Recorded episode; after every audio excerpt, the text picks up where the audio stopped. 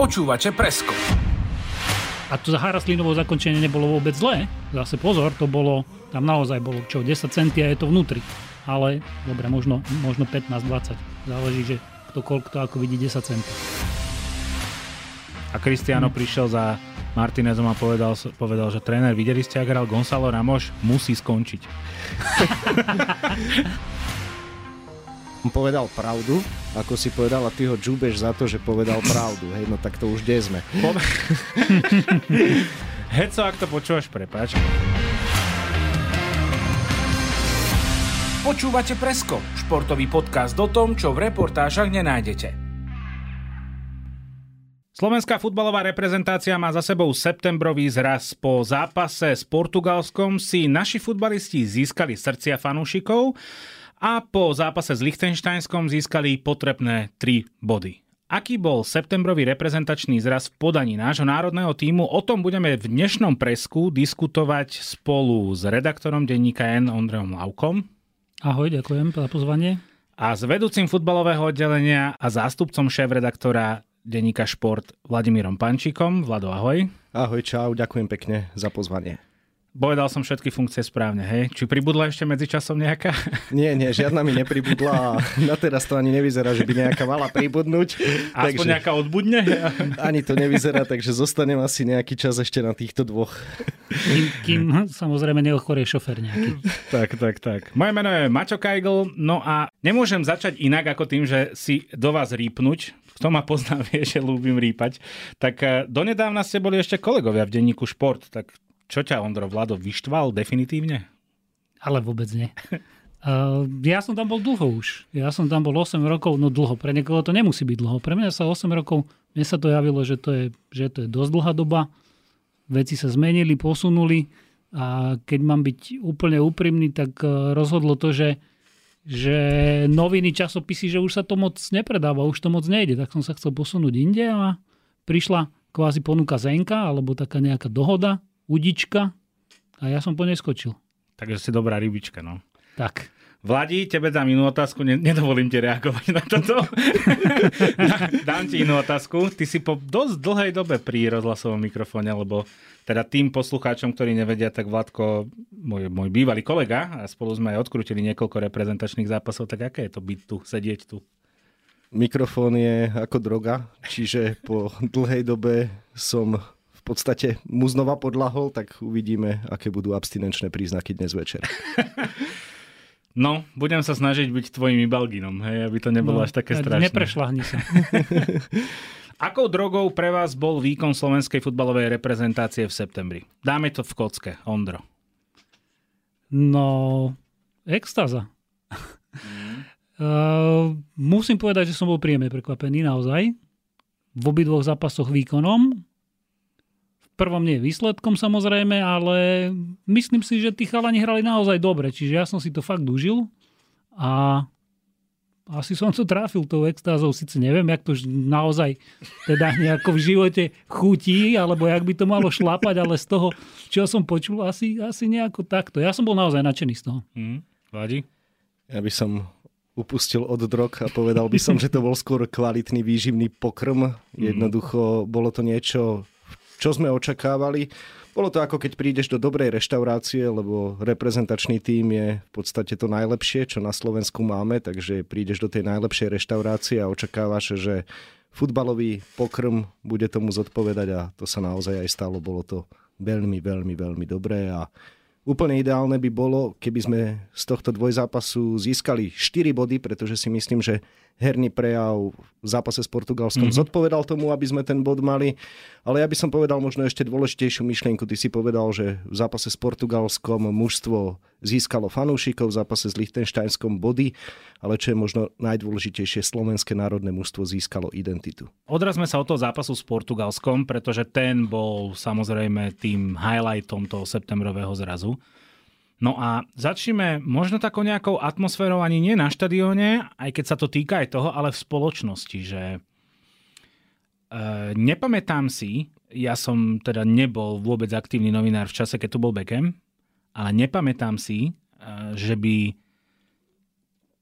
pri mojom povolaní prepukla taká obrovská až nekontrolovaná miestami nelogická mánia ako okolo Cristiana Ronalda. Hej, články typu Cristiano Ronaldo vystúpil z lietadla. Cristiano Ronaldo je na treťom schode.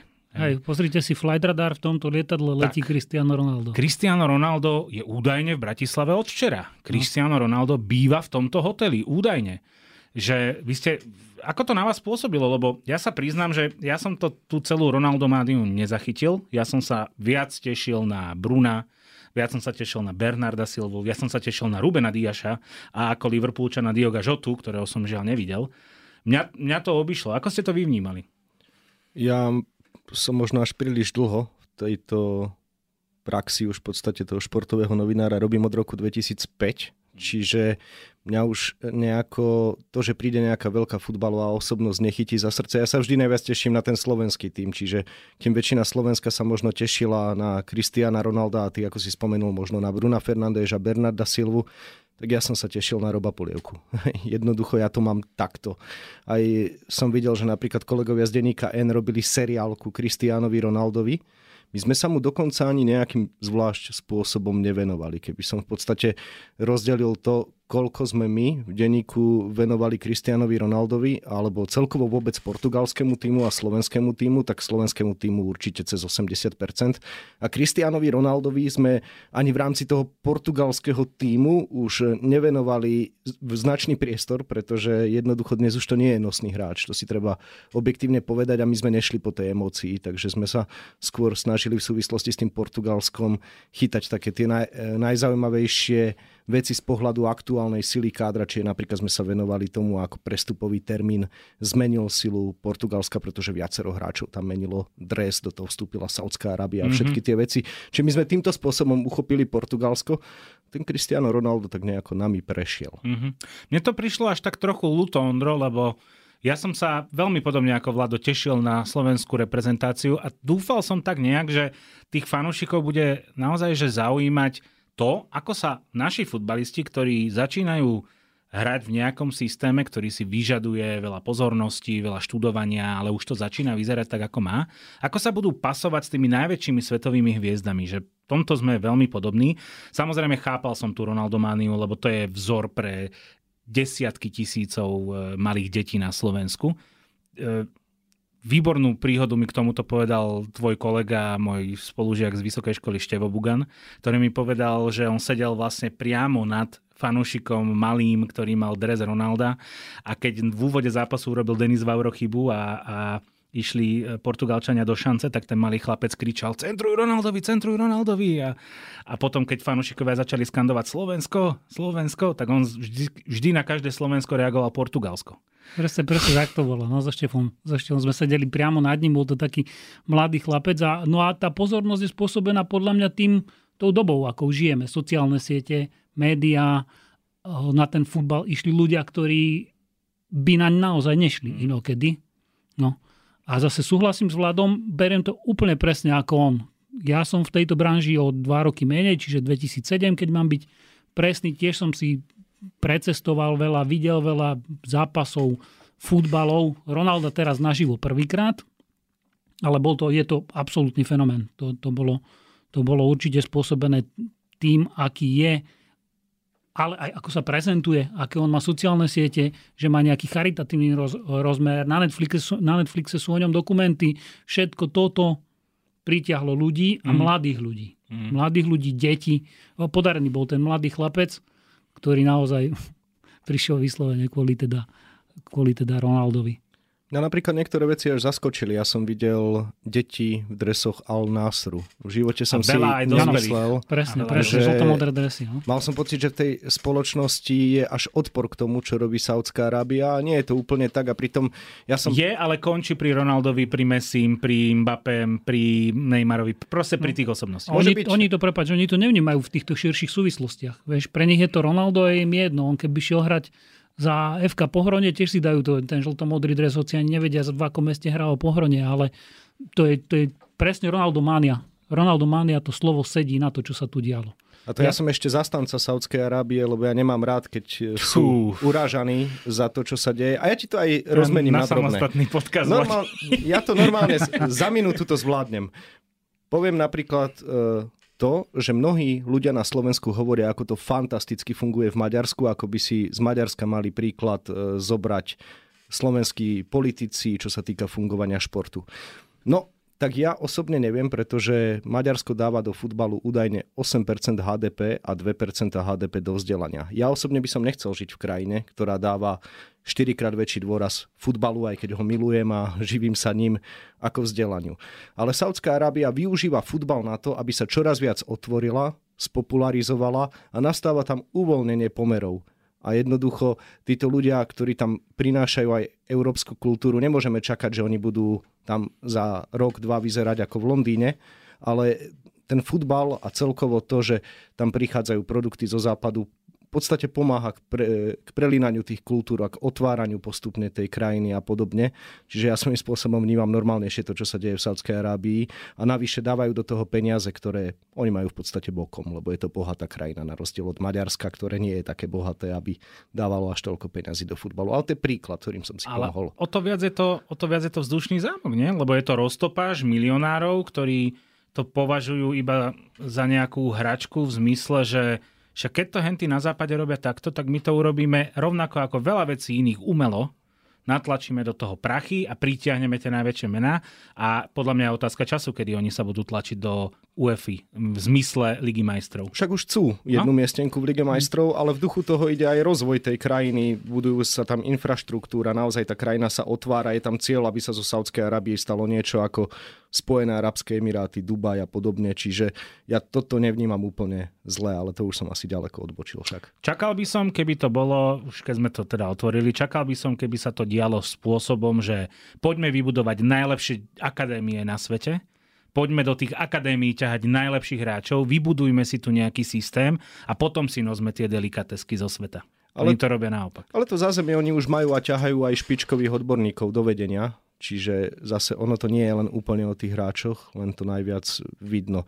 Ja rozumiem, prečo sa to ľuďom nepáči a rozumiem aj tomu, že sa zdeformoval trh a to nie je správne, ale vidím za tým aj to B. Vy ste zažili niečo také ako fut, uh, Ronaldo Mániu, keď už, sme pri, keď už sme pri tejto téme, lebo ja sa priznám, že nie. Dominik mi hovoril pred nahrávaním, že on niečo podobné zažil v Tokiu na Olympiáde, keď Novak Djokovic predstúpil pred tých eh, veslárov, pred tých kanoistov, pred tých športovcov z tých menších športov, pre ktorých bol on modlou. A vtedy reálne prvý raz zažil, ako sa zastavil čas. Vy ste zažili niekedy niečo takéto v športe? Ja, ja nie. osobne nie. A ja. Ne, nespomínam si na nič takéto. Spomínam si na bláznovstvo v Juhoafrickej republike, keď som bol na zápase Argentíny, v ktorej nastúpil Lionel Messi. Hmm.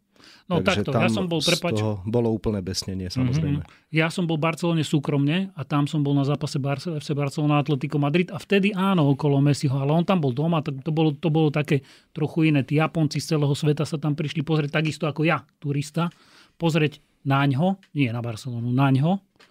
A vtedy áno, ale pri akože výkone povolania novinára nie. mm-hmm. Toto si nepamätám. Mm-hmm.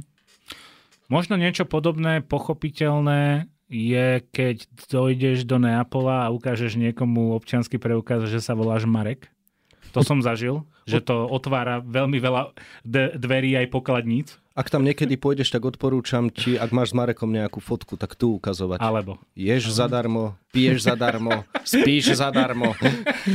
A nechcem ešte vedieť, čo všetko robí zadarmo. Počúvate Presko, športový podcast o tom, čo v reportážach nenájdete.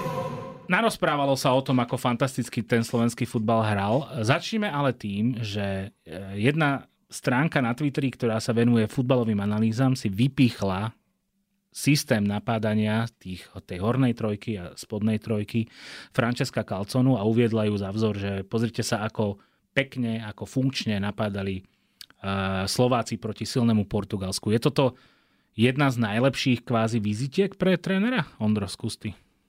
Mhm, podľa mňa určite. No ja som to tam videl, akože tak hej, nerobím futbal, nepíšem o futbale prvý týždeň, ani ho nesledujem prvý týždeň, takže to bolo vidno, naozaj to vidno. A ja som u nás v Enku napísal, že to je prehra, za ktorú treba pochváliť Kalconu. Mm-hmm. Lebo všetko okrem toho jedného bodu, ktorý teda sa nám málilo, že sme nemali aspoň bod, podľa mňa kľudne mohli byť aj tri, lebo naozaj tí Portugalci boli hrateľní. Ale nie len preto, že by oni mali nejaký zlý deň, ale presne preto, čo hovoríš, ako, ako my sme ich napadali, však tých prvých 10 minút oni si nevedeli poriadne, nie že nevedeli prihrať, prihrať si vedeli, ale nevedeli výjsť z tej obrany, z toho nášho pressingu. A to je jednoznačne zásluha Francesca Calconu, lebo títo hráči, s výnimkou možno Roba Polievku, tí boli už aj pri predchádzajúcich tréneroch. Hovoríme o Lobotkovi, o Dudovi, o, ja neviem, Kúckovi. kto to tam bol, áno, presne Kúco. No. E, to nie je nič nové. Chyba na Marek Hamšik, ale v podstate je to do veľkej miery ten istý tým, ktorý bol, ktorý mali aj iní tréneri k dispozícii a oni to tých hráčov nenaučili, alebo nie, nenaučili. Asi nechceli od nich, aby sa to tak robilo, aby mm-hmm. to mhm. tak robilo. Mm-hmm. Čiže pre mňa naozaj veľký klobúk dolu pred Kalconom. My sme často v súkromných diskusiách s Vladom obhajovali Kalconu, že vidíme tam tie prvky, ktoré to malo priniesť. Ale ja sa priznám, že ani v tom najlepšom sne som si nepredstavoval, že Ondrej Duda, ktorého som ja považoval veľmi dlho za ležerného futbalistu, takého plážového povaľača pomedzi reprezentantov, že odmaká, odšprintuje, odbehá ten pressing, ten náročný pressing. Od Kucku som nemal nikdy tieto akože rezervácie, alebo jak to nazvať, ale pri Dudovi som mal teda reálne strach. Ono je to veľmi jednoduché. Aj ty robíš v živote radšej to, čo dáva zmysel. A čo je príjemné. A, a, ale aj čo dáva zmysel. Odmakáš rád aj určité veci, ktoré vieš, že z nich ťažíš. Mm-hmm. Že tebe pomáhajú, teba robia lepším, tvojej rodine pomáhajú, tvojim blízkym a podobne. A pressing je len jedna časť mozaiky toho celého, čo urobil Francesco Calcona a od začiatku sa to volá systém a mentalita jednoducho priniesol do našej reprezentácie systém a hráčov presvedčil, že ten systém je dobrý a to prinieslo samé o sebe mentalitu. Tí hráči boli ochotní pracovať všetci v prospech toho týmu a keď to nešlo výsledkovo, tak ešte viac, aby pomohli tomu trénerovi, ktorý bol pod palbou našej neodbornej verejnosti. A vo Aj odbornej. Ale odborná verejnosť tam tie prvky systému videla od začiatku čiže neodbornej ale verejnosti. kritizovala ho, kritizovala. Podľa toho teda, čo bereme ako odbornú verejnosť, ale aj v novinách, aj v médiách žurnalisti, dlhoroční žurnalisti ho kritizovali. Ale no. ja by som možno povedal asi len toľko k tomu celému, že jednoducho to, čo hovorí za Francesca Calconu, nie je napádanie, nie je to, že sme vyzerali dobre v zápase s Portugalskom, ale to, že on tú reprezentáciu ktorá prehrávala s Kazachstanom, bola deravá vzadu a, nepriechod, a nevedela sa presadiť vpredu, ktorá mala problémy so silnými súpermi ako s Norskom, ktorá mala problémy so slabými súpermi. On v podstate z tých istých kameňov postavil nový dom. Mm-hmm. Vybavené, hej? Mm-hmm. Lebo nezmenilo sa vedenie zväzu, nezmenili sa fanúšikovia, nezmenili sa hráči, možno jemne, a dnes je to iné mužstvo. Jediné, čo sa zmenilo, je realizačný tým, čiže Francesco Calcona a jeho kolegovia. Presne, presne. On, toto, toto vravím aj ja len inými slovami, že presne on je ten, alebo on a jeho realizačný tým sú tí ľudia, ktorí sú za toto zodpovední a teda bodaj by to týmto ešte nekončilo, že, že teraz je tu nejaký hype a mm-hmm. hrali sme dobre a je to nejaký výstrel, lebo však zdolali sme už aj Španielov, pamätáme si to, keď boli o, o, uradujúci majstri sveta či Európy. A ja mám z toho pocit, že toto ešte nie je strop. Že tí chalani reálne môžu patriť, no ja neviem, top 20 na svete. Super je to, že my dnes máme mentalitu, že chceme hrať s každým ako rovný s rovným, chceme hrať aktívny futbal a chceme jednoducho dominovať v tom zápase. Chceme držať loptu, chceme chceme byť tí, ktorí diktujú tempo, lebo boli tu spomenuté rôzne veľké víťazstva, ale všetky veľké víťazstva alebo veľmi dobré zápasy Slovákov, na ktorých sme radi spomínali, alebo mnohé veľké, aby som nepovedal úplne všetko mm-hmm. do toho, tak sa zrodili za obrovského tímového výkonu, veľkej obety každého jednotlivca a skvelého výkonu brankára, pričom sme boli v hlbokom bloku. A individuálnej kvality jedného ofenzívneho hráča. Tak to tomu môže ešte byť, môže no, povedať. Alebo... A teraz my sme s Portugalskom hrali totálne, ale totálne vyrovnanú partiu. A najmä v prvom polčase sme hrali tak dobre, že sme toho súpera donútili robiť chyby. Mm-hmm. Len, A veľa. len to finále. To je najväčší problém slovenskej No, a reprezentácie. to je presne otázka, ku ktorej sa chcem dostať, lebo my dnes poviem v úvodzovkách vyplakávame, že sme nedali ten jeden gól, ktorý sme si síce zaslúžili, ale je fér čakať od hráča, ktorý uh, má 27 rokov, hrá za Duklu Banská Bystrica, napriek tomu, že mu vyšla výborná sezóna, tak nikde inde okrem Banskej Bystrice sa príliš nepresadil. A tá obrana proti nemu, ktorá stála, bol Joao Cancelo Barcelona, Antonio Silva, mladý vychádzajúci klenot v Benfica Lisabon, Ruben Diaz, najlepší stoper, jeden z troch najlepších stoperov sveta a Diogo Dalot z Manchester United, brankár Košta do toho. Celkovo to, čo, čo, čo som vymenoval, týchto 6 mien, 260 miliónov. Je to fér, že teraz my sme akože právom nahnevaní na toho Roba Polievku, že takýmto borcom nedal gol? Ale ja vôbec na neho napríklad nie som nahnevaný, pretože Robo odviedol Sklamaný, veľmi... dobre, takto povedzme, že sklamaný, že nedal. Ani sklamaný nie som. Robo odviedol veľmi... dobre, že sme vyhrali. Robo odviedol veľmi veľa v pressingu, odmakal, on ani raz nebol po strate lopty nad loptou, vždy bol pod ňou. Nechám ma zle, nechám ma zle. Všetky nefutbalové, neútočné veci, čo sa týkajú hry bez lopty, super. Ja, ja som len alergický, lebo roky sme tu počúvali, že my nemáme potrebnú kvalitu. My máme najlepších slovenských hráčov a lepší nie sú. Ak je niekde nejaký beha po nejakej pažiti, či pod Výhorlatom, alebo pod Urpínom, tak nech sa prihlási. Ale my máme najlepších slovenských hráčov a sú to naši hráči. A reprezentačný tréner má za úlohu ho zaúkolovať tak, aby sa mu hralo v systéme čo najlepšie. Francesco Calcona sa o to snaží, ide mu to stále lepšie. Mimochodom, e, akurát som s ním dorobil rozhovor, respektíve prišli mi odpovede na otázky, ktoré som mu poslal. Ponúkol mi tam jednu štatistiku mm-hmm. z prostredia UEFA, že my sme 7 najlepší v Európe z 53 reprezentačných tímov v počte nebezpečných akcií v 16 súpera. V 16 V 16 súpera. Jednoducho máme problém v tom finále, v zlom rozhodnutí, v zlom zakončení. Je to aj To smola zase. To je, to, A je, tam, je to aj smola, lebo to, že Haraslin trafí žrť, No. áno, tá ozajstná, tá svetová kvalita to rieši ako Bruno zober si, Fernández. tak, zober si pozíciu, z ktorej pálil Haraslin a zober si pozíciu, z ktorej pálil Bruno. Áno, ale ten Lukáš tam bol, aj to je umenie. Čo nezhadzujem. Haraslina, opäť raz nezhadzujem, tam to iba ukazuje tú individuálnu kvalitu, v ktorej logicky nemôžeme byť na úrovni Portugalska, kde len obrana stojí 260 miliónov. Zase ja poviem, Heco Dubravka hovoril v Mixzone po zápase, že Bruno Fernández si počkal, kým Škrinka spraví tak. krok a trafil mu to medzi nohy. Ja si myslím, že to bola viac menej náhoda. On to mieril tam k tej vzdialenejšej žrdi, ale to, že akurát Miňo išiel do šmíkačky a trafil mu pomedzi nohy, to bola, to bola náhoda mm-hmm. a šťastie. Druhá vec je, že ten Fernández to naozaj tam mieril, či už trafil Škrinkovi pomedzi nohy alebo nie, to je jedno, ale, ale trafil. A to Haraslinovo zakončenie nebolo vôbec zlé. Zase pozor, to bolo, tam naozaj bolo čo, 10 centí a je to vnútri. Ale dobre, možno, možno 15-20. Záleží, že kto, koľko to ako vidí 10 centí. Ale, ale vrátim sa k tomu, čo si vrávala k tomu polievkovi. Podľa mňa do istej miery, akože nie, nie je to fér byť na ňo nahnevaný ani sklamaný, keď si zobere, že naozaj je to hráč s trhovou hodnotou takú, akú má, no ja neviem koľko, hovorilo sa, že Slován chce za neho do milióna eur, čo akože zachala z Banskej Bystrice OK, ale prečo nie? Prečo by sme nemali mať tie očakávania, že dá gol? Však je predsa v reprezentácii. Momentálne je útočník číslo jedna, alebo máme sa o tom, že jeden z tých dvoch, ktorí sa tam na tom hrote spolu s Robom Boženíkom budú meniť alebo striedať podľa aktuálnej formy.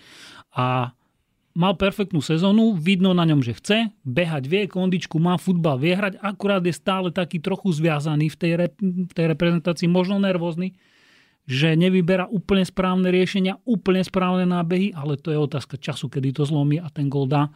Oceňujem na Kalconovi, že mu stále verí, že ho nepotopil, lebo si myslím, že predchádzajúci tréneri jednak by Polievkovi nedali šancu a keby dali, pravdepodobne by ho už po Koľký to bol jeho zápas v základnej zostave? Piatý.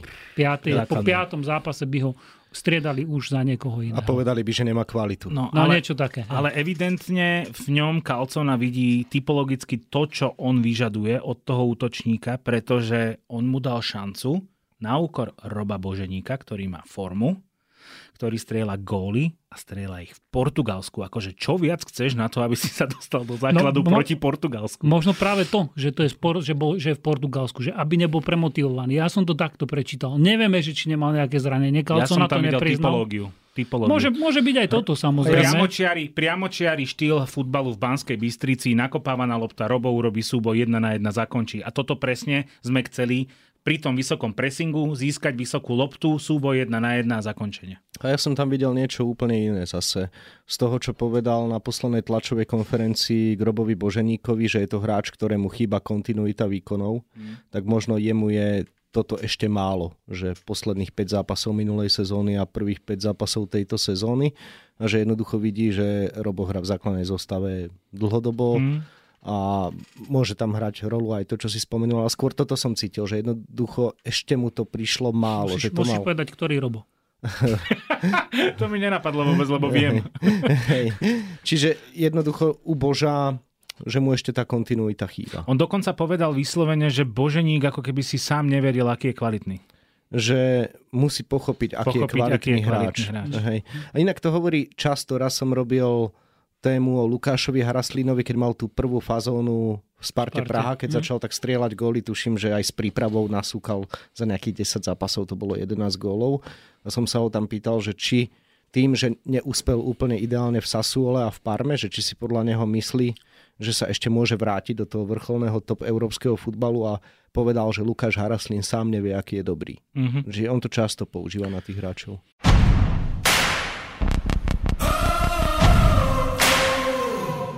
Posuňme trošku ďalej tú tému, lebo presne ako sme sa rozprávali, ja by som tento podcast spokojne nazval aj od e, rozhovoru Juraja Kucku v Mixzone po zápase na Cypre pri prehre 0-0, kde povedal, že viac sa urobiť nedalo.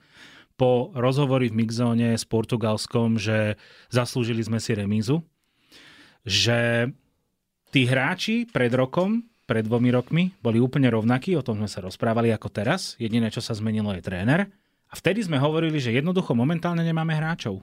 Je to proste tá časť nejakého, vývoja reprezentácie, kedy sa ti to obmienia, mali sme šťastie na škrtelov hamšikov, teraz tých hráčov nemáme.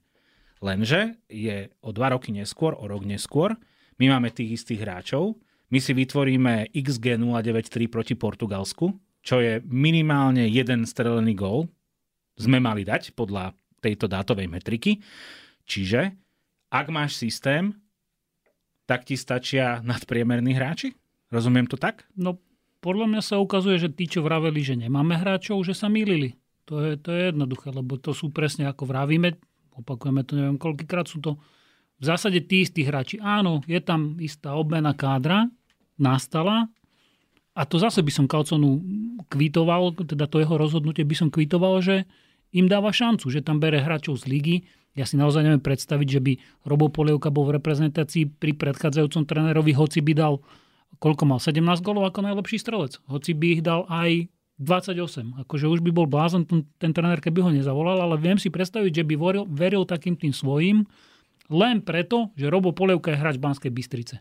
A toto Kalcona úplne zahodil. Jemu je jedno, že to je Matuško Kmeď Strenčína, v úvodzovkách len, mm-hmm. ale nominuje ho a otvorene povie, prečo ho nominoval. Sice ho nedal ani v jednom zápase teraz, ani jednu minútu neodohral, ale už si pripravuje systémovo hráča za toho Pekyho, ktorý tam nebude väčšine, už tu už to vrajme neviem koľko rokov, že Peter Pekarik nemôže ďalej hrať, byť náš najlepší pravý obranca, stále je. A ja som rád, že to tak je, ale už ten Kalcona si chystá Matúša Kmeťa teraz aktuálne, aby násal atmosféru na zraze, aby sa s nimi zoznámil, aby z neho nejaká nervozita opadla, aby videl, ako to chodí, čo sa robí na tréningoch, aký je tam režim a tak ďalej a tak ďalej. Podľa mňa si teraz trošku príkry voči Štefanovi Tarkovičovi, na ktorého si naráža, alebo podľa mňa on si zase hráčov vedel vybrať, že on si vždy dal do nominácie tých konkrétnych 25 najlepších hráčov, ktorých sme mali a ja si myslím, že Robo Polievka by bol aj pod jeho vedením v reprezentácii čo mne vadilo, že Štefan Tarkovič nás zároveň presviečal, že tí hráči nie sú až takí dobrí, že jednoducho nemáme kvalitu na krídlach, no, ja nemáme to... kvalitu tam a tam a tam a preto musíme hrať v hlbokom bloku. Hej, a pritom naše mužstvo je odsúdené na aktívny futbal, lebo ty máš Škriniara, ty máš, ja neviem, Šatka hrával veľa času pod jeho vedením, ty máš Lobotku, ty nemáš psov obranárov, my už nemáme Škrtela, Ďuricu, Hubočana, proste my takýchto hráčov nemáme, lebo dnes je vo výchove hráčov najúspešnejšia Žilina, najviac reprezentantov je odchovancov Žiliny. A Práve tam... som si spomenul na to, že sme dlho hrávali s Viktorom Pečovským, ktorý vedel svojím spôsobom len brániť do veľkej miery, áno, aj to sa dá povedať, určite nebola jeho prednosť výstavba útokov, ale svedomitosť a odoberanie lopty, či my sme mali Škrtela, Ďuricu, Hubočana, Pečovského, na hrote sme mali behavého Miša Ďuriša, ktorý zase do úmoru pracoval. Čiže to mužstvo bolo postavené do veľkej miery na hru v hlbokom bloku a dokázalo v hlbokom bloku za, za pomoci všetkých svetých mm-hmm. ubrániť Anglicko a postúpiť do 8 finále eura ale toto mužstvo v hlbokom bloku Rád nemôže. neubráni nikoho. Mm-hmm. Ale to je presne o tom, to nebol systém. Tam sme to naozaj ubránili len tak, že sme sa postavili pre 16, dá sa povedať, a iba bránili. Oni to, hoci, hoci niekoľkokrát to povedal aj Tarkovič, aj, ja neviem, aj hráči, že ideme sa s nimi byť, ideme, ja neviem, si to s nimi rozdať, chceme byť aktívni, chceme hrať futbal. Mám pocit, že predtým to boli iba reči, ktorým ani oni sami neverili, ale nie preto, že by oni neverili, ale že im to bolo do hlav alebo jednoducho ich ten realizačný, predchádzajúci realizačný tým nebol taký presvedčivý, v tom, aby, aby ich dokázal presvedčiť, že toto naozaj dokážu, že budú naozaj takí kvalitní, že môžu si to s tým eh, Rubenom Diášom tam, tam rozdať. No Miro Hašan minulý týždeň presne povedal, že hlavne Štefan Tarkovič nebol autorita, nebol tréner, ktorý by bol ten... No asi aj toto, presne, osobnosť. Ten, ktorý by no. povedal, že takto to urobíme a tí hráči by si povedali, že ale on je tréner, my to ideme takto robiť. A on sám tomu neveril, že môžeme byť úspešní aktívnou cestou, tak logicky ju nepreferoval a jednoducho my sme pritom najslabší vo vlastnej tretine ihriska. Tam sme najzraniteľnejší. My mm-hmm. potrebujeme hrať s loptou na polovici súpera. Veď to povedal aj konec koncov Francesco Calcona pred zápasom s Portugalskom, že my sa nemôžeme nechať týrať tým súperom, lebo on je najsilnejší v útočnej tretine ihriska a tam je to naša najväčšia slabina, že my musíme sa snažiť držať loptu hore. Ja aj preto ten zápas vyzeral dobre, lebo mm-hmm. sa mhm. nám to darilo. Mm-hmm. Keby sa nám to nedarilo, že máme straty, problémy, udržať loptu vpredu, tak my možno prehráme 0-6. Poďme k reprezentačnému stovkárovi Jurajovi Kuckovi. Ja mám pocit, že Juraj čím starší, tým lepší. Ja mám no. pocit, no. že v čase, keď bol na vrchole vekovo, okolo Francúzska, okolo majstrovstiev Európy, tak tam išla tá jeho výkonnostná krivka do nejakých takých zvláštnych rovín, že v klube hral výborne, v reprezentácii si nakladal na ramená reálne viac, než dokázal uniesť. A zrazu, po príchode do Slovana, po príchode do menej kvalitnejšej súťaže, než akej predtým bol, je zrazu Juraj Kucka líder, ktorý na ihrisku líder, teraz to myslím v tomto smere, čím nechcem povedať, že nie je v kabíne, ktorý nerobí chyby, ktorý vie konštruktívne rozohrať, ktorý proste nestráca lopty hlúpo, nepúšťa sa do súbojov. Súhlasíte so mnou, že je to čím starší, tým lepší? Ja ten pocit úplne nemám. Ja mám pocit, že si drží tú svoju stabilnú výkonnosť a že jeho výkony sa do veľkej miery odlišujú od toho, ako je zaukolovaný. Lebo on je schopný plniť do úmoru tie pokyny trénera a keď má správne pokyny, robí správne veci. Ako videli sme ho v minulosti v reprezentácii keď to nešlo, že bral na seba až príliš veľa, mm-hmm. robil tie veci, ktoré Kľúčka nie do sú úplne vlastné. A... Áno, a keď on robí správne veci, tak on je v určitých aspektoch hry absolútne svetový hráč. Mm-hmm že top, top, top v Európe, napríklad v doplňovaní boxu z tej pozície číslo 8, schopnosti vypýtať si v ťažkej situácii faul. No ono je zaujímavé, že pri tej impotencii slovenského útoku on reálne v niektorých situáciách supluje deviatku. On supluje toho útočníka, ktorý má byť v boxe a má byť ten najnebezpečnejší hráč. Nezabúdajme na to, že to je najlepšie hlavičkujúci hráč našej ligy.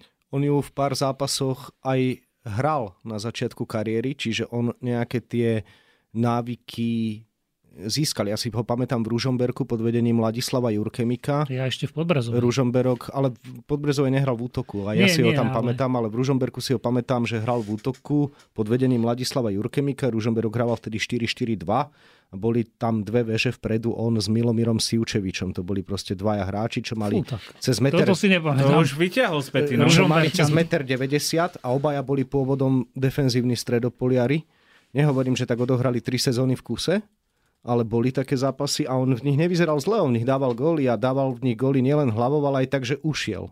Ale presne toto vidíš na tom Kuckovi. A tiež by som skôr súhlasil s Vladom ako s tebou, Maťo, lebo ja mám pocit, že on, akože teraz myslím v tom, že čím starší, tým lepší. Toto presne Vladu si trafil, že uh, teda trafil si môj názor, s ktorým sa stotožňujem, že on si dlhodobo to drží rovnako. Dobre, výborne. Až, až nadštandardne. A keby aj nešiel do Slovana, ale zostal niekde vonku, povedzme v talianskej lige, už by to asi nebolo AC Milano, ale v nejakom týme, ktorý hrá o nejaké, ja neviem, 9. 10. miesto, verím tomu, že by si to uhral. Že by tam normálne v sérii ja nastupoval a hral, lebo je dobrý. Je naozaj dobrý, to vidno. Hoci sa trápil najprv, keď prišiel do, keď prišiel do Slovana, tie prvé zápasy nič moc, ale, ale stále si to udržuje, tú svoju, tú svoju výkonnosť. Mhm. My sme teraz mali venku, myslím, že s Romanom Švantnerom rozhovor s kondičným trénerom, kde hovoril o tréningových metodách Jura Kucku a že 20-roční chalani nezvládajú to, čo on. A to už teda je čo povedať. No je taký prírodzený somatotyp, že... Áno, má na to presne. Má, má, na to, on, má na to gény, má na tú postavu, muskulatúru, všetko. A ešte toto som chcel povedať, že on není vyslovene defenzívny záložník, hoci ho tak možno niektorí ľudia majú zaškatulkovaného. Box to box. Aj, aj, určite. A presne to, takéto útočenie, on má rád zakončenie. Však to vidíš, že koľkokrát on vystrelí z 25 metrov. Zakončenie Koľkokrát to skončí na tribúne. No veď hej, No, veď, ale Dobre, ale ja si ale chceš pamätám... od toho hráča, aby do toho išiel, chápem. On dal koľko golov za reprezentáciu? 11. fú, nepoviem ti z hlavy. Také nejaké číslo, ale ja si pamätám len pekné, čo je samozrejme aj trošku spomienkový optimizmus, že človek si zapamätá to No pekné. ktorý ti príde prvý na um, Vladko? Ktorý? No, Španielsku, samozrejme, Keď hej, si ale, hulákal do éteru. ale šk- uh, pamätám si, že Škótom dal gol Šibenicu, Litve dal gol Šibenicu. Hej. Takže on, Áno, lebo to je do veľkej miery tým, že strieľa z diálky a tá lopta ide áno, kolmo, na, nie kolmo, ale teda hore. na, Islande v júni. 11 gólov. No, no super. Na Islande v júni, čiže Mhm. Čiže ja som vymenoval práve 4 reprezentačné góly a z z 11, ktoré boli nádherné. Mhm. Hej. Takže ak ich aj zvyšné boli obyčajné, tak 4 nádherné versus 7 Ok. obyčajných. Počúvate Presko, športový podcast o tom, čo v reportážach nenájdete. Pristavme sa pri jednom, povedzme, že tichom hrdinovi. Stano Lobotka v tom stave, v akom bol, keďže proste prišiel o najbližšieho člena rodiny, odohral obidva zápasy a odohral ich tak, že ani si necítil, že by bolo niečo v neporiadku. E, Za mňa obrovský obdiv. Brutál, fakt. Ja som tiež stratil blízkeho člena rodiny pomerne nedávno a nebolo to akože tento rok, ale to je jedno. Bol som mentálne úplne dole. Bolo to niečo príšerné, fakt. A neviem si predstaviť, nie, že neviem si predstaviť, nechápem, ako to ten stánok dokázal sa sústrediť na ten svoj výkon. Ono, keby táto informácia neprebehla na, akože nevedelo sa o nej z nejakých zdrojov, lebo v názvese sa to nejako otvorene nekomunikovalo, Hm. tak, e, tak nikto o tom nevie. Proste to, nevšimneš si na tom výkone, že by, že by bol, pritom človek by očakával, že keď sa ti takáto strašná vec stane, že budeš hlavou inde, že sa ti nebude dariť, alebo niečo podobné, ale on... A, A ešte Hra- náhle úmrtie, hra- že to bolo infarkt, že iné, keď má tvoj blízky rakovinu, že je Druhá to vec je hrozné. Si na to Chystáš sa, Hej, ale na hej. to, nech to znie akokoľvek hnusné, ale rak, rakovina je iné ako infarkt, že ráno voláš s otcom a po obede ho nemáš. no, No, presne to- tak. Nech, až nechápem. Ja som ho videl, však sme boli tam na tom zraze, na predzápasovej tlačovke, kde bol tam medzi chalanmi s nimi v kolektíve. To som ja ešte vtedy nevedel, že sa to stalo. A nič, čau Stánko, ahoj, fotil sa, dával autogramy fanúšikom, ktorí ho tam čakali v tom senci. Ani známka toho. Čiže on je do, do veľkej miery asi aj flegmatik, Alebo mm-hmm. teda, ak, ak sa dá od tejto veci vôbec odosobniť, to je, to je proste veľk, veľký brutál. Alebo ho to tak ja mám aj takú skúsenosť, keď sa ti stane niečo hrozné, že ťa to... Zamestnať si mozog, aby si nemyslel na to. Hej, ale že ťa to aj tak ubije do bežného fungovania. Mm. Že zrazu... A až keď prídeš večer domov, tak ti to tak dochádza. Lebo mm. a tiež mám skúsenosť, že kým neprídeš na pohreb, tak si to neuvedomuješ, že až na tom pohrebe si to uvedomíš. A... Môže aj toto byť, hej. hej. Keď ešte sa dotkneme toho Portugalska, nesie sa to taký pekný narratív, ako sme my vymazali Cristiana Ronalda, ale reálne je to o tom, že Cristiano Ronaldo už nie je Cristianom Ronaldom. Už je vymazaný. A zápas s Luxemburskom podľa mňa to potvrdil, kde nastúpil Gonzalo Ramos a dal dva góly len tak. Čiže koľko podľa vás ešte bude uh, Cristiano Ronaldo a Portugalsko, v tomto prípade Portugalsko, trpieť na to, že ten Ronaldo, kým bude v tej reprezentácii, tak bude hrať? Ja si myslím, že dokým on bude chcieť, lebo spomenul si ten fenomén hneď v úvode tohto podcastu, tak to, čo bolo tu, tak to si dajme v Portugalsku asi krát 15. A preto hovorím, že bude trpieť na to tá reprezentácia, lebo ona už teraz vidí, že má lepšieho hráča. A ja si neviem predstaviť, ktorý tréner by povedal Kristiánko, môj krásny zlatý, najvyšší čas skončiť, lebo Kristiánko napíše potom status na Instagram a toho trénera hodia rybám. Hmm. Hej, takže... Je to možné, ale aj tí, aj tí fanúšikovia potom budú vidieť, že bez neho to je proste lepšie. Nech sú akýkoľvek futbaloví maniaci, tak uh, musia, to, musia to vidieť, že už to nie je to, čo bývalo. A v tomto prípade mu podľa mňa uškodil aj ten prestup do tej Saudskej Arabie, lebo keby bol zostal v Manchester United, alebo dobre, keby bol zostal niekde v Anglicku, alebo v Taliansku, alebo v Španielsku v nejakej dobrej lige v Nemecku nehral, povedzme, že mohol ísť hrať niekde do Nemecka, čo je asi, asi blbosť, ale tak to je jedno. V niektorej z týchto dobrých líg, tak možno by tu výkonnosť mohol sa mal... pokojne vrátiť domov do Portugalska. Alebo, presne. Bol by v kvalitnej lige no, do a, mohol by tam, a urobil by revolúciu futbalovú. No.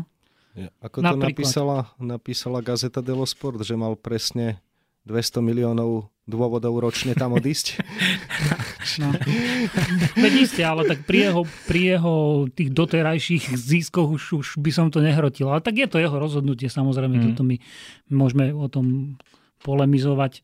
Uh, úplne súhlasím, že proti tomu Luxembursku 9-0 a síce som nevidel celý zápas, ale videl som nejaké highlighty také rozšírené a tí Portugalci vyzerali úplne ináč ako tu. Druhá vec zase, že Luxemburčania im to asi do veľkej miery uľahčili. Považovali sme ich za takého čierneho konia našej skupiny, možno ešte stále môžu byť, ale si predstavte, že pôjde na euro tým, alebo bojuje o miestenku na euro tým, ktorý dostal v dvoch zápasoch 15 či 16 golov od Portugalcov. 0-15 má súhrné skore s Portugalskom. To je, alebo si predstav, že pôjdeš na Euro s Portugalskom a povieš Cristianovi Ronaldovi, že bude sedieť na lavičke a budem ho potrebovať na 10 minút. No a toto je presne, on sám musí povedať, že už nechcem. A, otázka je, že či on, ako poznáme ho všetci, samozrejme nie osobne, ale z tých sociálnych médií a z tých, z tých Pre, vyjadrení odo mňa bol 2 metre, hovor za seba, povedal mi no, Odo mňa, odo mňa Takže... bol po slovensky? Mm, keby sme boli na vode, tak by mi povedal ahoj. OK, no. Raz Jano že... Kozák starší pekne povedal o Janovi Ďuricovi, že za ním prišiel, povedal mu, že Videl, videli ste, pán tréner, ako hral ten Milan ako na škrinku? Už môžem skončiť. Že mhm. vlastne mm-hmm. uh, tréner to vtedy tak vysvetloval, že tí dobrí hráči to aj sami pochopia. A Cristiano mm. prišiel za Martinezom a povedal, povedal, že tréner, videli ste, ak hral Gonzalo Ramos, musí skončiť. Asi tak. Asi tak. Lebo ťažké si je predstaviť, že on sám sa vzdá tej reprezentácie. Mm. Tom, tam som to chcel mm. nasmerovať hoci to by bolo najlepšie riešenie pre ňo aj, aj pre celý for, portugalský futbal. Však nech tam, dobre, alebo nech ide a príjme teda úlohu náhradníka, mm. čo je asi nereálne. On je v mnohom neuveriteľne inšpiratívny, ale toto zrovna nie je jeho silná stránka. Aj to, toto nevie. No. Poďme k zápasu k Lichtensteinsku, pretože o Portugalcoch by sme sa mohli... Portugalcoch. O Portugalcoch by sme sa mohli rozprávať do Aleluja, ale čo vám hovorí meno Gavin Stokes? Nič. No, ja viem presne. Najrychlejší gol v histórii. Ja som, to totiž, ja som to totiž písal v deň po zápase, alebo teda v noci. No a špekulovali zápase. sme, špekulovali sme, či Hanskov gol bol najrychlejší gol majstrovstiev, kvalifikácie majstrovstiev Európy, tak je to potvrdené? Po, podľa toho, čo som ja našiel, hej. Tam, Novinárske krysy by ste to mali mať strieľať po No mne. však ale ten link si mi poslal ty, ja som to z tej Wikipédie Ja som sa hľadal. smial na zdroj denník, čo, je link, čo som posielal ja tebe. No. Ale No. ty si si musel odmerať 9,5 sekundy. Ja som to normálne doma stopol. Keď som prišiel, dal som si archív, pretočil som zápas, počkal som, kým rozhodca pískne, stopol som a potom som, potom som to zastavil, tie stopky, keď dal gol 9,7 mne vyšlo. Mne vyšlo 10,3, takže... No, niekto Ale bude zlý To Neviem, na štatistiky máme Mirantola, v tom ja nie som Ja dobrý. som to urobil dvakrát a raz mi, bol, raz mi bolo 9,71 a raz 9,75, tak som napísal, že 9,7. To, že slovenská reprezentácia dá takýto rýchly gól, to je pekné, pekne sa to číta, fajn. Čo ale je všetko za tým, je vyjadrenie Škriniara o Kalconovi pred zápasom e, s Lichtensteinskom, že ukázal nám štatistiku, podľa ktorej zo všetkých tímov v našej skupine práve my sa dostávame najľahšie do, a najrýchlejšie do superovej 16 alebo pred superovú 16 Čiže To sú bol asi tie nebezpečné akcie, ktoré som ja spomínal v Ďalšie, úvode, no. čo mne teraz vlastne on hodil, tréner, do toho rozhovoru. No tam povedal pekne Francesco Calcona na tej tlačovej besede tiež jednu vec, že sme si vedomi toho, že my sme mužstvo, ktoré máme problém ofenzívnu kvalitu zúročiť do striel z hry. A preto sa sústredíme na veci ako štandardné situácie, výkopy, autové vhadzovania a dosť... Čo je moderný trend zase. Áno, a dosť to povedať. cvičíme. Mňa zaujalo, mne sa to hneď spojilo s tým, čo zase hovoril Robo Polievka na predzápasovej tlačovej konferencii, ktorý povedal, že nezažil takú prípravu v žiadnom klube, že je až neuveriteľné, na, Na čo sa tu my chystáme.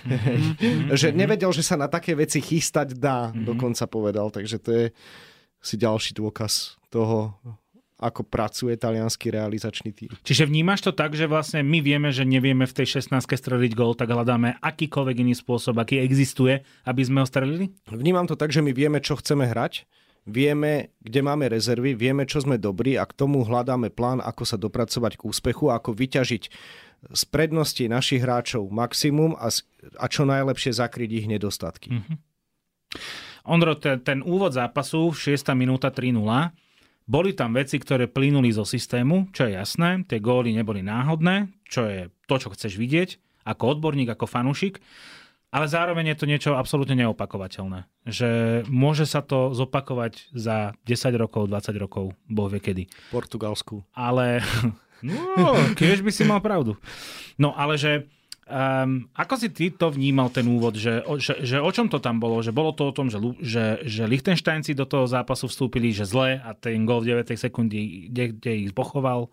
O čom to bolo podľa teba? Aj to, do, do určitej miery aj to, lebo prehral tam stoper hlavičku s Boženíkom, lichtenštajnský A to sme stoper. vlastne ešte nedopovedali, že ten center Demberov nemal ísť na Boženíka, Áno. ale mal ísť na Hanska. To povedal- Že vlastne to bol omyl, ktorý sa... Ale omyl, s ktorým rátali. Vlastne to posrali. Aj, aj Kalco na to povedal na pozápasovej tlačovke, že ten nákop, že bola to nacvičená vec, ale ten Demberov nákop mali z viacej doľava, kučiare autovej na Hanska, ktorý mal ten súboj vyhrať. do boxu. Hej, lopta išla viac do stredu smerom akože na ten štvrťoblúk 16 povedzme, tam to vyhral Božo hlavičku a ďalej ho doplnil Hansko, ale hm, tí Lichtensteinčania nebránili dobre. Hansko tam ušiel ako nič, oni tam aj nedodržali offsideovú líniu, ale, ale to, to, skôr, by som to, skôr by som našich vyzdvihol, že, že to super zvládli, že to chceli takto urobiť, že im to vyšlo, že Hansko zakončili jak, jak Ronaldo pred tými desiatimi rokmi, keď bol na vrchole.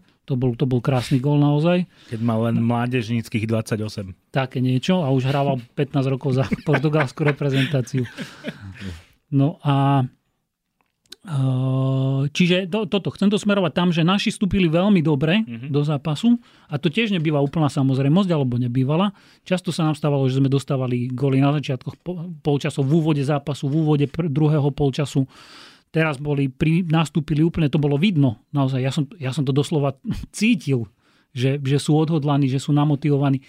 Stále sa to opakovalo dokola, to sa robí roky, 10-15 rokov. Musíme tých uh, papierovo ľahších superov alebo outsiderov otvoriť skorým gólom. Nie vždy sa to darilo. Teraz ten zámer dokonale vyšiel a vyšiel preto, že to tak chceli urobiť a urobili. No a podľa mňa, že Vadus bol memento v tomto, nie? Lebo tam to bolo presne o tom, že chceme ísť dať rýchly gól, hovorili sme o tom, nedali sme ho a dostali sme sa do problémov. No. Teraz sa o tom opäť hovorilo a prišli s niečím výnimočným. A my sme mali práve vo Vaduze tiež silný úvod z pohľadu počtu vybojovaných šancí, len tam hráči Len spálili nepadlo. aj skriňu. Nie je to, nie je to šance. to- aj škrinku? No, no, tak tam Robo zahodil veľa, druhý Robo Mak zahodil veľa, hej, Suslov tam niečo zahodil, nejaká štandardka nám tam nevyšla a potom A tam ani rozhodol. defenzívne ten výkon nebol bohviaký, lebo tam boli medzery potom... No potom začali strašne ktorých- chcieť, No. že sa tlačili Ale to je presne ten dôraz na to, že hej. rýchlo poďme viesť, rýchlo dosť, lebo Liechtensteinsko je tým, ktorý najviac zdržuje v európskych kvalifikáciách. Vieme to, 45 minút sa hrá v priemere okolo v ich zápasoch. O- Liechtensteinsko jeden celý polčas nechce hrať, chce mať loptu mimo hry. Čiže tam ten dôraz na to dajme rýchlo gól a my ich prinúťme na to, aby ten futbal nám nevnútili. Nie? Áno, áno, ale pravda je, že tam nás chvála Bohu podržal potom systém, tiež, lebo pri tých niektorých únikoch to smrdelo a napokon sme sa presadili zo štandardky. Tam boli chlapci odmenení za tú enormnú snahu a bojovnosť, ale určite to nebolo z ich strany ideálne. No. Bol to v podstate asi najhorší výkon v tejto kvalifikácii, aj keď tréner Calcona, on razí teóriu, že, že stúpa stále to mužstvo, čiže v júni, že bolo lepšie ako v marci, ale jednoducho nehrali sme lepšie vo Vadúze ako doma s Bosnou. Mhm.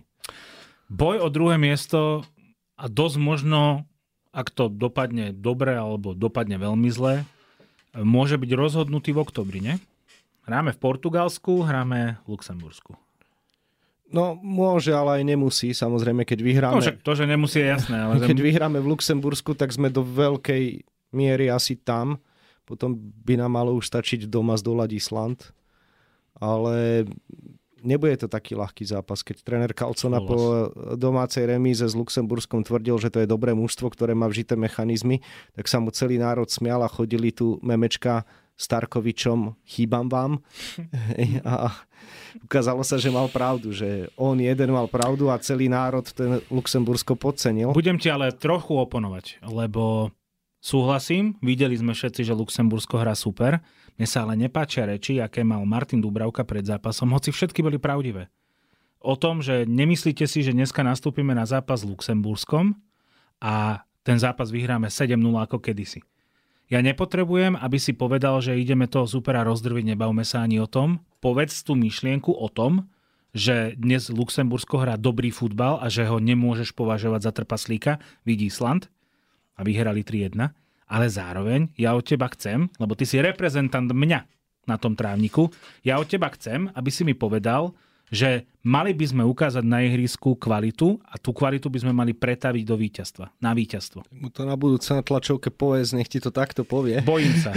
Ale, ale vieš, ako podľa mňa, keď ideš hrať zápas s Luxemburskom a pýtaš sa na to hráčov, tak je úplne jedno, čo povedia. Vyznejú ako blbci. Lebo keď povedia, že je to outsider a chceme vyhrať, znevažujú súpera. Keď povedia, sedmičku im isto nedáme, futbal je dnes inde, tak e, dostanú otázku, ako ho chcete už konečne rozbiť. Toto mne ostalo. Hej, a podľa mňa na to jednoducho nie je dobrá odpoveď na žiadnu z týchto otázok. Jednoducho potom je normálne len to kliše. Pokúsime sa o tri body, chceme vyhrať, viem, uvedomujeme si našu rolu, ale on povedal pravdu, ako si povedal, a ty ho džúbeš za to, že povedal pravdu. Hej, no tak to už kde sme.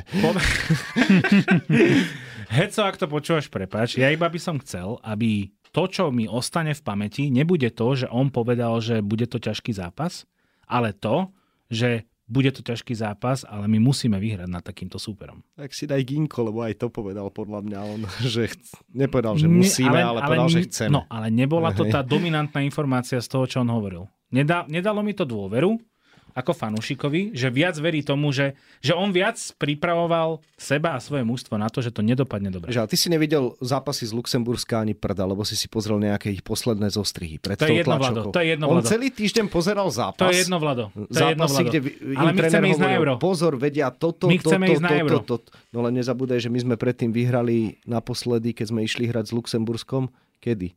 Niekedy v roku pána, keď posledný Tyrannosaurus Rex vyhynul. Ale stále je to Luxembursko. Ne, nez, nezvažu, ne, nez, nezhadzujem ho, ale pred zápasom s Bosnou, ktorá je evidentne dnes v horšom stave ako Luxembursko, nikto nepovie proste, že je to, alebo teda nikto sa nebude diviť nad tým, že je to ťažký súper a je to balkánska škola a sú tam hráči ako Miralem Pjanič. Hej? Nikto sa nad tým ani nepozastaví, ale pri tom Luxembursku by som čakal, že tá dominantná informácia bude, že ale ideme vyhrať. Čiže čo, že akože Dubravka si robil alibi, keby nám nevyšiel ten zápas výsledkov? Alebo... A nie je to iba o ňom, je to o tom celom mústve, že sa ako keby v mojich očiach pripravovalo na to, že toto nedopadne dobre. Nemusí to dopadnúť dobre. Ale... A, a tá informácia prevýšila to, že ideme vyhrať. Ale on mal prirodzený rešpekt. Nezabúdaj, že my sme predtým naposledy, naozaj, kedy sme naposledy predtým vyhrali? Podľa mňa doma s Malta Bieloruskom. No, podľa mňa doma s Bieloruskom za Tarkoviča. Mhm. Že? Dobre hovorím. Uf, neviem. Čiže sme Do, napos- doma Počkaj. myslíš e, v Novom sade? Takže vonku. Nie, doma. Doma, doma, doma ale vlastne. v Novom sade. Hej, ale dobre hovorím, nie? Lebo, Áno, lebo pod Kalconom sme nevyhrali. Vyhra, prvých dovtedy. vyhrala s Bosnou Kalcona. Áno, Kalcona vyhral prvýkrát s Bosnou a medzi tým, síce nie ešte sme medzi tým vyhrali v Azerbajdžane za Slováka ten jeden zápas. Áno, máš pravdu. Hej, ale hej. OK, to, no proste to mužstvo bolo v muke.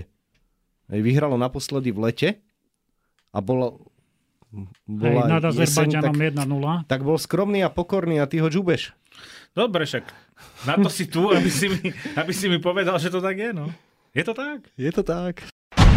Počúvate Presko, športový podcast o tom, čo v reportážach nenájdete.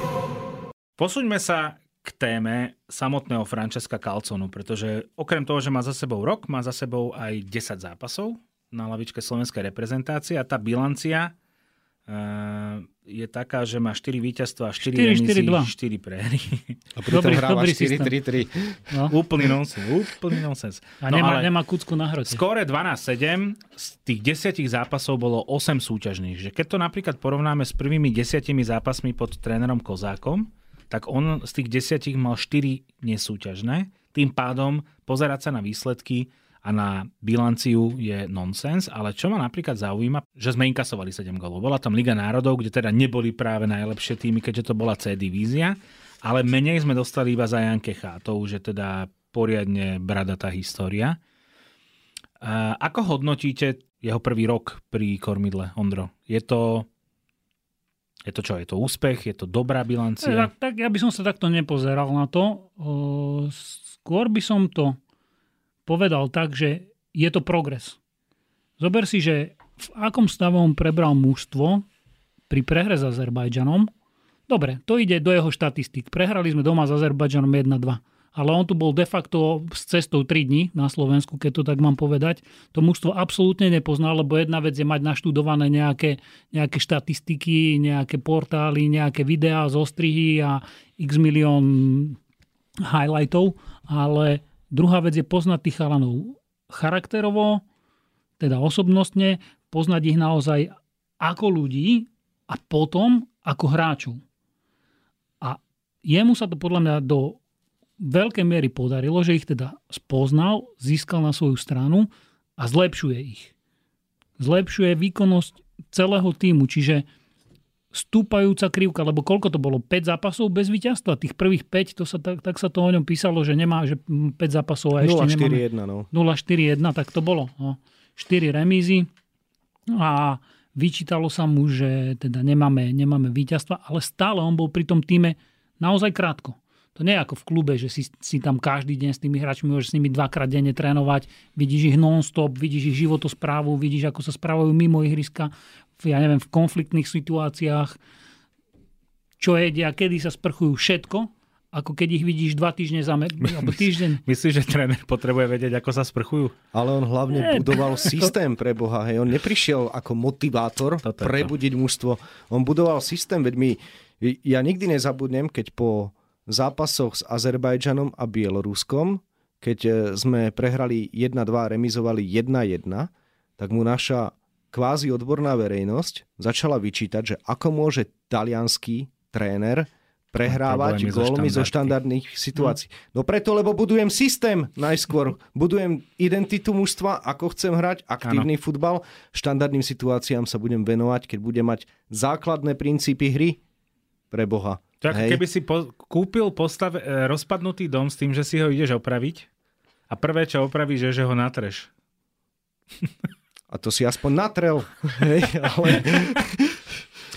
Existuje pre jeho prácu a takisto pre všetkých jeho e, odporcov krajší argument ako jednak to video, čo som spomínal na začiatku, že teda si všimla jedna pomerne renomovaná stránka na Twitteri, že teda takýmto spôsobom on zaskočil Portugalčanov a aj slova samotného trénera Martineza, že to, ako sme my hrali, bolo odvážne až drzé a že klobúk dole pred tým, aký kus roboty odviedol Francesco Calcona na Slovensku. Že my tu máme desiatky odborníkov, aj bývalých trénerov, ktorí považovali angažovanie za Francesca Calconu za zlý krok a potrebujeme, aby k nám prinie, prišiel Španiel trénujúci Portugalsko, aby nám povedal, že urobili ste dobrú robotu.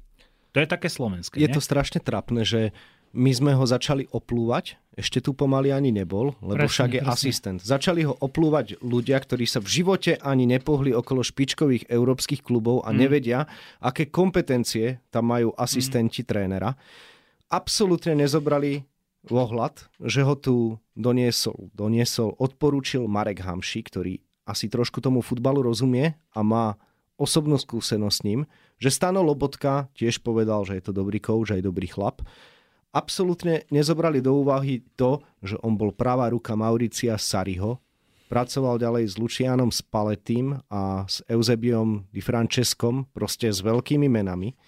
Hej, tu okamžite začali do neho strieľať. Hej. Najskôr nevíťazíme, potom pre góly zo štandardky, potom pre to, hento, tamto.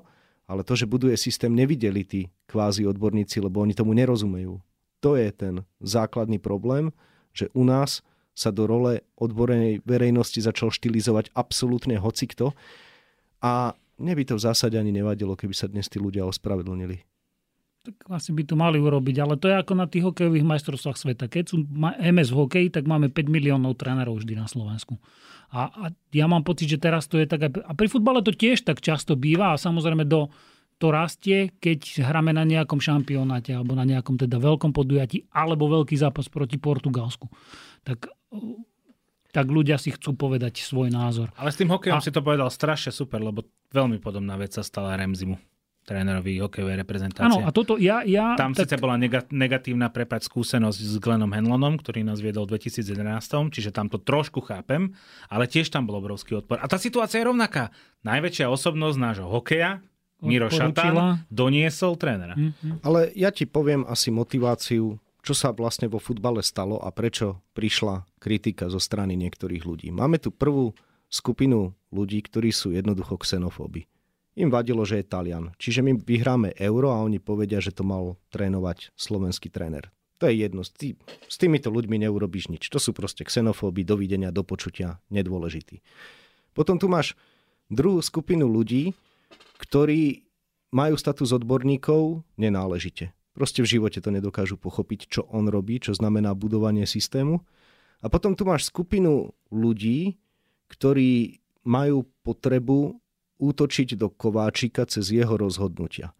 Ja rozumiem, že niekomu vadí prezident Slovenského futbalového zväzu a rozumiem aj to, že Francesco Calcona sa tu ocitol náhodou. Absolutne, lebo on nevyšiel z rozhodnutia zväzových funkcionárov. Dlhodobo sa rozprávame o tom, že nám chýba možno nejaká taká kompetenčná sila z pohľadu športového úseku na Slovenskom futbalovom zväze, že jednoducho nemáme kvázi nejakého športového riaditeľa Slovenského futbalového zväzu, ktorý by vyberal trénera a niesol za to zodpovednosť. No ten spôsob, akým sa stal Kalcona hlavným trénerom, to všetko, čo tomu predchádzalo, mne iba ukazuje slabosť prezidenta zväzu. Lebo akú zábranu mal on v tom, aby niekoho pritiahol, alebo aby angažoval niekoho, kto ho pritiahne? Druhá vec je, že si dal povedať, hej, môžeme sa baviť o tom, že už dávno, to sme, tu, že už dávno sme tu mali mať silného športového riaditeľa. Možno raz ním bude Marek Hamšík. Prečo nie? Ale túto otázku som sa ho presne pýtal a on mi povedal, že kto? Povedzte mi meno. Uh-huh. Išiel do defenzívy. Ukazuje sa, že by ním mohol byť raz Marek Hamšik, len my samozrejme nevieme, či on ním chce raz byť a mm. vôbec čo on chce, možno chce chovať kozy v Bispánskej Bystrici. Hej. My naozaj nevieme úplne, čo chce. Zatiaľ vieme len to, že chce byť mládežnický tréner vo vlastnej akadémii. To je jediné, čo vieme a že chce pomáhať národnému týmu z pozície, ktorú dostal. Čiže zatiaľ dostal všetko, čo chcel. Nič mu nebolo upreté. Hej. No a potom tu máme ešte samozrejme skupinu ľudí, ktorým vadí, že to vybral práve Marek Hamšik. No a teraz z každej tej skupiny aspoň jedného vymenuj. Jeden xenofób. ja si myslím, že sa nájde každý, kto chce. Asi, hej.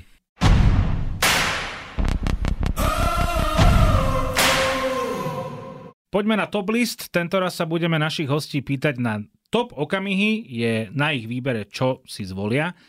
Pri troch stáliciach slovenskej futbalovej reprezentácie. Juraj Kucka, Milan Škriniar a Stanislav Lobotka. Začíname s Vladom Pančíkom. Vlado, Stano Lobotka.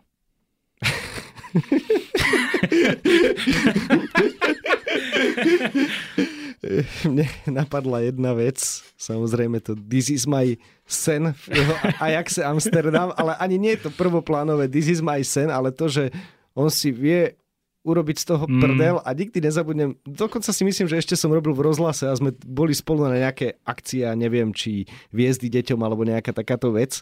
A on sedel taký skormutený na niekoho, čakal taký unavený po nejakom zápase a mal okolo krku šál This is my sen, keďže Trenčania z toho urobili marketingovú kampaň, tak ja ho tam vidím sedieť na tých schodoch starého Trenčianského štadiona s tým This is my sen. Vidno jednoducho, že on sa neberie vážne, to, mm-hmm. je, mhm. to je super. Mm-hmm. Milan Škriniar? Milana mám zase takú smutnejšiu. Mne bolo veľmi ľúto, keď mu nevyšiel už v zime ten prestup do Paríža, lebo sa stal takým oplúvaným v tom Miláne. A to mm. si nezaslúžil. A najťažšie mi to bolo, keď som pozeral v televízii to istambulské finále Ligy majstrov a druhý bol oplúvaný, no celé zle, hej, že jednoducho to si nezaslúžil tak nejako mhm. skončiť. Chcel som, aby tú Ligu majstrov tam vyhral a aby, aby skončil tak trošku inak. Mali ho predať už v zime, no snáď sa mu všetky tie mety ešte splňa v tom Paríži, lebo pre mňa je to proste kapitán, líder, osobnosť. Správny chlap a inteligentný človek, mm. to mhm. je ešte lepšie na ňom ako to, že vie hrať fotbal. Mm. A Juraj Kucka? Juraj Kucka mám tiež takú smutnú, lebo Juraj Kucka aj pri tom, čo sme už spomínali v tom podcaste, tak e, on e, sa dostal v podstate medzi 5 najlepších futbalistov alebo najväčší počet štartov som sa teraz pekne domotal. Keď si vezmeš, to znamená, že koľké roky sa dlho drží na výslni a on, nevyhral, on nevyhral futbalistu roka. Lebo mm. najskôr tu boli Hamšík a Škrtel, teraz je tu Škriňar a Lobotka, on to už ani nevyhrá. Mm. To by sa museli Škriňar s Lobotkom tak opiť, že by na rok zaspali. Hej? A tým pádom um, mi tak utkvelo vyhlásenie ankety futbalista roka 2020. Eh, mi to Miňo odpustí, ale strašne som vtedy Kucovi prial, lebo mal dobrý rok a skončil druhý. No, je to podľa mňa najlepší slovenský futbalista, možno s Vraťom Greškom, ktorý nevyhral anketu futbalista roka. Je, proste to je blbosť. To sa, raz sa to malo stať. Poďme na top list v podaní Ondra Lavka, tak e, otočme to poradie. Juraj Kucka. Za mňa jednoznačne gol Španielom, hoci je to, je to kliše, ale mm. je to mhm. tak. Ale mám ešte jeden taký iný z minulosti. Kamarát môj, jeden veľmi dobrý, ma volával vždycky do Podbrezovej na futbal. Dávno, dávno pred rokmi, keď tam Kucu začínal ako 17, 18, 19 ročný, nespomeniem si, koľko má presne rokov, ale mi hovorí, Ondro, poď sa pozrieť, ten chlap má stehna ako Demitra, on si postaví loptu na pol kruh a drbne to s prepačením na bránu z priameho kopu. Čiže toto, toto ja mám s Kucom. A čo taký Milan Škrinier? No Milan Škriňar pochádza z rovnakého mesta ako ja, hmm. čiže ja to mám spojené so Žiarom nad Hronom, poznám jeho otca, naši rodičia sa poznajú, dokonca bývajú v paneláku oproti, čiže toto mám so Škrinkom a z futbalového hľadiska určite jeho nominácia na Euro 2016, keď sa debatovalo, že kto tam pôjde ako druhý stoper, že či možno Kornel Salata, alebo že či sa dá šanca Milanovi Škriňarovi, ktorý bol vtedy v Žiline a no dobre, že sa dala Milanovi Škriňarovi. A Stanislav Lobotka? Stano Lobotka, tiež sa to viaže na Trenčín ako pri Vladovi. Ja som bol v športe, v denníku šport iba chvíľu. Vyšlo to tak, že som išiel do Trenčína na ligový zápas a Lobotka hral, to už si nespomeniem, aký to bol zápas, ale pamätám si, že Lobotka hral nádherne, bol, bol najlepší hrať zápasu. A my sme mali v športe takú rubriku, dodnes to tam je, že postava zápasu v podstate a že Stano Lobotka. Týždeň potom alebo dva týždne potom som tam išiel zase do Trenčína spolu aj s Mirom Hašanom, ktorý tiež tu bol ako host už minule.